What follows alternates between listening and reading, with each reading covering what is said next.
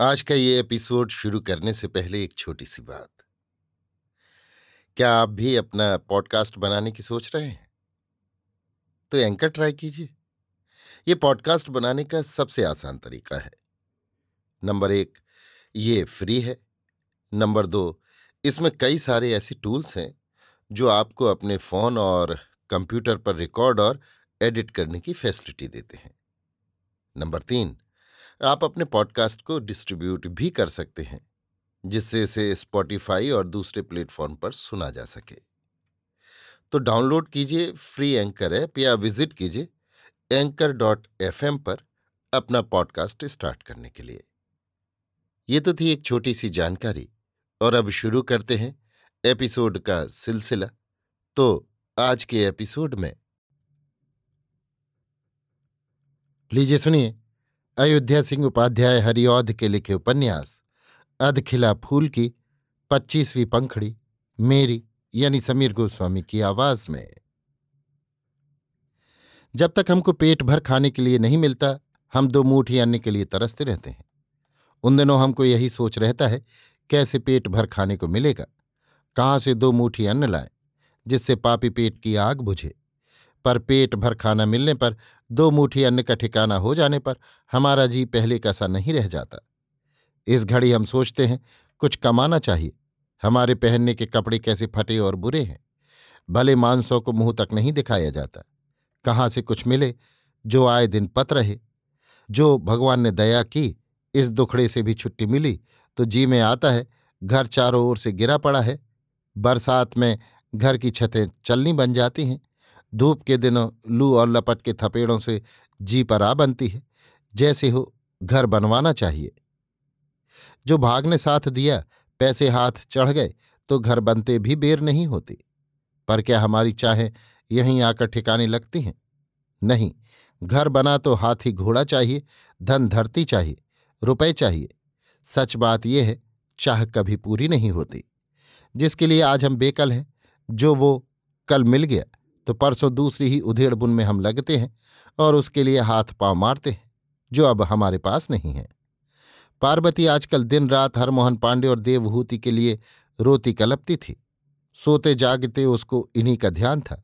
राम राम करके उसके दुख की रात बीती। सुख के सूरज ने मुँह दिखलाया। हरमोहन पांडे और देवहूति ने आकर उसके अंधेरे घर में उजाला किया। वो दो एक दिन इस सुख में भूली रही, पर दो ही दिन पीछे उसका जी फिर दुखी रहने लगा।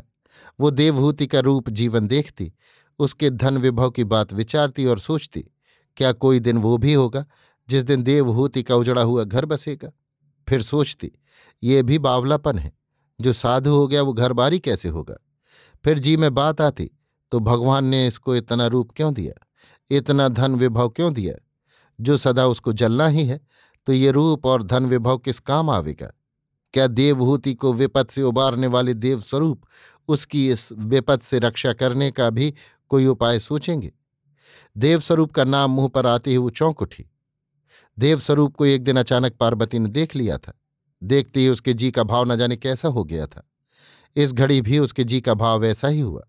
वो मन ही मन सोचने लगी, देवस्वरूप का मुखड़ा देवहूति के पति से इतना क्यों मिलता है? देवहूति का पति भी साधु हो गया है, देवस्वरूप भी साधु है। फिर क्या देवस्वरूप ही तो देवहूति का पति नहीं है? इन बातों को सोचकर पार्वती बड़े गोरख धंधे में पड़ी। वो जानना चाहती थी देवस्वरूप कौन है, कहाँ का है? क्यों दूसरों की भलाई के लिए दिन रात उतारू रहता है? क्यों उसने देवहूति के साथ इतनी भलाइयाँ की? पर बहुत कुछ पूछ पाछ करने पर भी वो इन बातों को न जान सकी। इसी बीच एक दिन पार्वती ने सुना, कल देवस्वरूप बंसनगर से चले जावेंगे। उनको कई तीर्थों में जाना है, इसलिए वे उतावली कर रहे हैं। पार्वती ने गाँव से चले जाने के पहले एक दिन अपने यहाँ उनका नियुक्ता करना चाहा और ये बात हरमोहन पांडे से कही। उन्होंने पार्वती की बात मानी और न्योता देकर एक दिन देवस्वरूप को अपने यहाँ बुलाया। जब वो खा पी चुके तो घर से मिली हुई एक बैठक में उन दोनों जनों में इस भांति बातचीत होने लगी। हरमोहन, आपने हम लोगों के साथ जितनी भलाइयाँ की हैं, उनका हम लोग कहाँ तक निहोरा करें? बिना किसी अर्थ के इस भांति दूसरों की भलाई करते आपसे पहले मैंने किसी दूसरे को नहीं देखा। आप अब बंसनगर छोड़कर आजकल में जाना चाहते हैं। इससे हम लोगों का जी मल रहा है। आँखों से आँसू निकल रहे हैं। क्या आप फिर दर्शन देकर हम लोगों को कृतार्थ करेंगे? आप जैसे साधुओं का दर्शन करने ही से हम जैसे घरबारियों का भला होता है। देवस्वरूप, एक के विपत में फंसने पर दूसरे का उसके बचाने के लिए उतारू हो जाना। हम सब लोगों का सबसे बड़ा धर्म है। मैंने वही किया है। इसमें आपके निहोरा मानने की कोई बात नहीं है। ये आपका बड़प्पन है जो इस बहाने आप मुझको सराहते हैं। और जो प्यार आप लोगों का मेरे साथ है, वो आप लोगों की दया है। मुझमें कोई गुण ऐसा नहीं है, जिसके लिए आप लोग मुझको इतना चाहें। ये सच है, मैं आजकल में बंसनगर छोड़ूँगा। पर कुछ दिनों पीछे आप लोगों का दर्शन करने की फिर चाह। है मेरा जन्म ब्राह्मण के घर में हुआ है। एक तो यों ही ब्राह्मण और साधुओं का भेष बहुत मिलता जुलता है। दूसरे इधर दो तीन बरस में साधुओं के साथ रहा भी हूँ। इससे मेरा भेष कुछ साधुओं का सा देख कर आप मुझको साधु समझ रहे हैं। पर सच बात यह है, मैं साधु नहीं हूँ। साधु क्या? साधुओं के पाँव की धूल भी नहीं हूँ। हरमोहन, आपकी बातें ठीक ठीक मेरी समझ में नहीं आती हैं। क्या आप साधु नहीं हैं? घरबारी हैं? देवस्वरूप हाँ घरबारी ही समझिए। जब मैं साधु बनने योग्य अभी नहीं हूँ तो अपने को घरबारी कहने में क्यों हिचकूँगा? साधु होना टेढ़ी खीर है, बड़ा कठिन काम है। सर पर जटा बढ़ाए, भभूत रमाए, गेरुआ पहने, हाथ में तूंबा और चिमटा लिए, आप कितनों को देखते हैं? पर क्या वे सभी साधु हैं? नहीं, वे सभी साधु नहीं बेस उनका साधुओं का सा देख लीजिए, पर गुण किसी में न पाइएगा।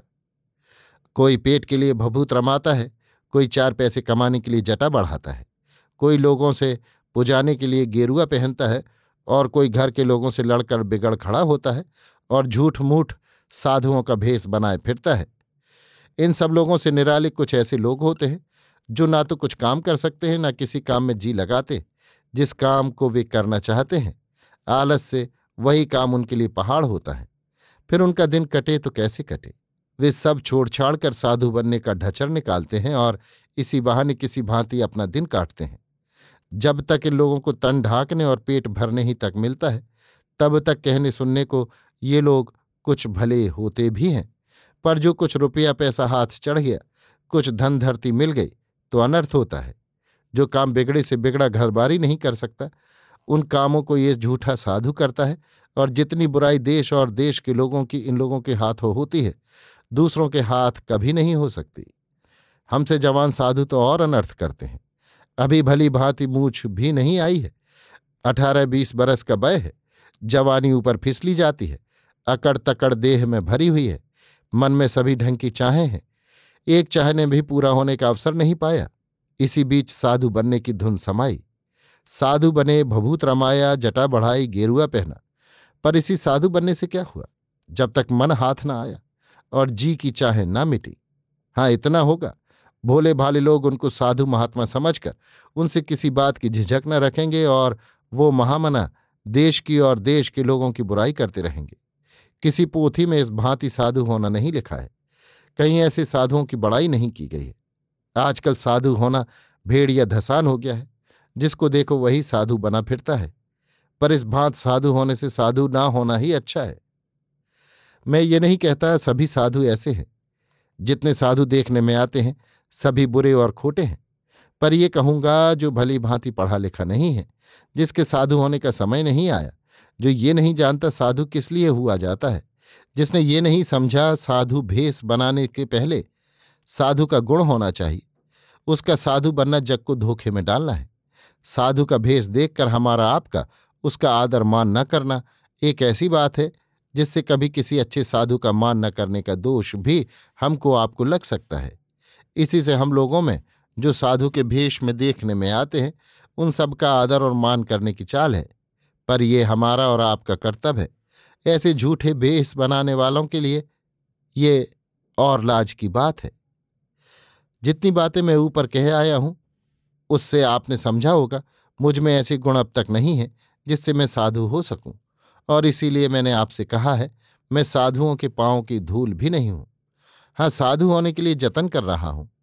आप बड़ों की दया से, जो मेरा जतन पूरा हुआ, मेरा मन ठीक हो गया और चाहे मिट गई तो समय आने पर मैं साधु होने की चाह रखता हूँ। इस समय साधु कहकर आप मुझको न लजवावें। हरमोहन, आप बहुत बड़े लोग हैं जो ऐसी बातें कहते हैं। मैं आपकी बातों को काटकर ये ना कहूँगा, आपसे बढ़कर कौन साधु हो सकता है? पर यह कहूँगा, हम लोगों का बड़ा भाग्य है जो आप फिर दर्शन देने के लिए इस गाँव में आने की चाह रखते हैं। जो कभी आकर आप दर्शन दे जाया करेंगे तो हम लोगों का बहुत कुछ भला होगा। इस घड़ी हम आपसे अपनी एक और भलाई की आशा रखते हैं। आप जानते हैं दो बरस हुआ, देवहूति का पति किसी साधु के साथ कहीं निकल गया। आप कितने तीर्थों नगरों और गाँवों में जाते हैं, ऐसा संयोग हो सकता है जो आपके साथ उसकी भेंट हो गए आपका जी इधर होने से, ऐसा होने में और सुभीता होगा, जो भगवान ये दिन दिखलावें और आपके साथ किसी दिन उसकी भेंट हो जावे तो आप उसको घर फिर लाने के लिए जतन करेंगे। जिस भांति देवहूति को आपने कितनी विपतों से बचाया है, उसी भांति देवहूति को इस विपत से भी बचावे। हम लोगों की बड़ी गिड़गिड़ाहट के साथ आपसे यही विनती है। देवस्वरूप, आपके बिना कहे उसी दिन से मेरे जी में ये बात बैठी हुई है।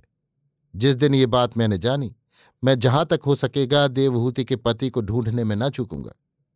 पर आप दया करके उनका रंग रूप क्या कुछ बतला सकते हैं? हरमोहन, मैंने सुना है उसका रूप रंग आपसे बहुत मिलता है। देवस्वरूप ये सुनकर कुछ घड़ी चुप रहे। एक एक करके कई बार हरमोहन के मुखड़े पर दीठ डालते रहे, फिर बोले, आपका नाम हरमोहन पांडे छोड़ कुछ और है? क्या देवहूति का कोई दूसरा नाम भी है? हरमोहन, मेरा नाम तो हरमोहन पांडे ही है। पर मुझको लोग कहते मोहन पांडे हैं। इसी भांति देवहूति का भी कोई दूसरा नाम नहीं है। हाँ प्यार से लोग उसको प्यारी पुकारा करते हैं। क्यों? आपने ये क्यों पूछा? देवस्वरूप कुछ इधर उधर करके बोले, प्यारी तो मर गई ना? देवस्वरूप को इधर उधर करते देखकर हरमोहन पांडे ने एक गहरी दीठ उनके ऊपर डाली। इस समय उनके मुखड़े पर एक रंग आता और एक जाता था। जी में अनोखा उलट फेर हो रहा था। पर उन्होंने संभल कर कहा, नहीं, वो मरी नहीं, अब तक जीती है। क्यों, देवहूति के मरने की बात आप जानते हैं? देवस्वरूप ने धीरज के साथ कहा हाँ मैंने सुना कुछ ऐसा ही था, पर आपकी बात भी सच हो सकती है। किसी बड़े रोग में बेसुध हो जाने पर बहुत लोगों के लिए ऐसी बातें फैल जाती हैं। हरमोहन, ठीक ऐसा ही देवहूति के लिए भी हुआ है।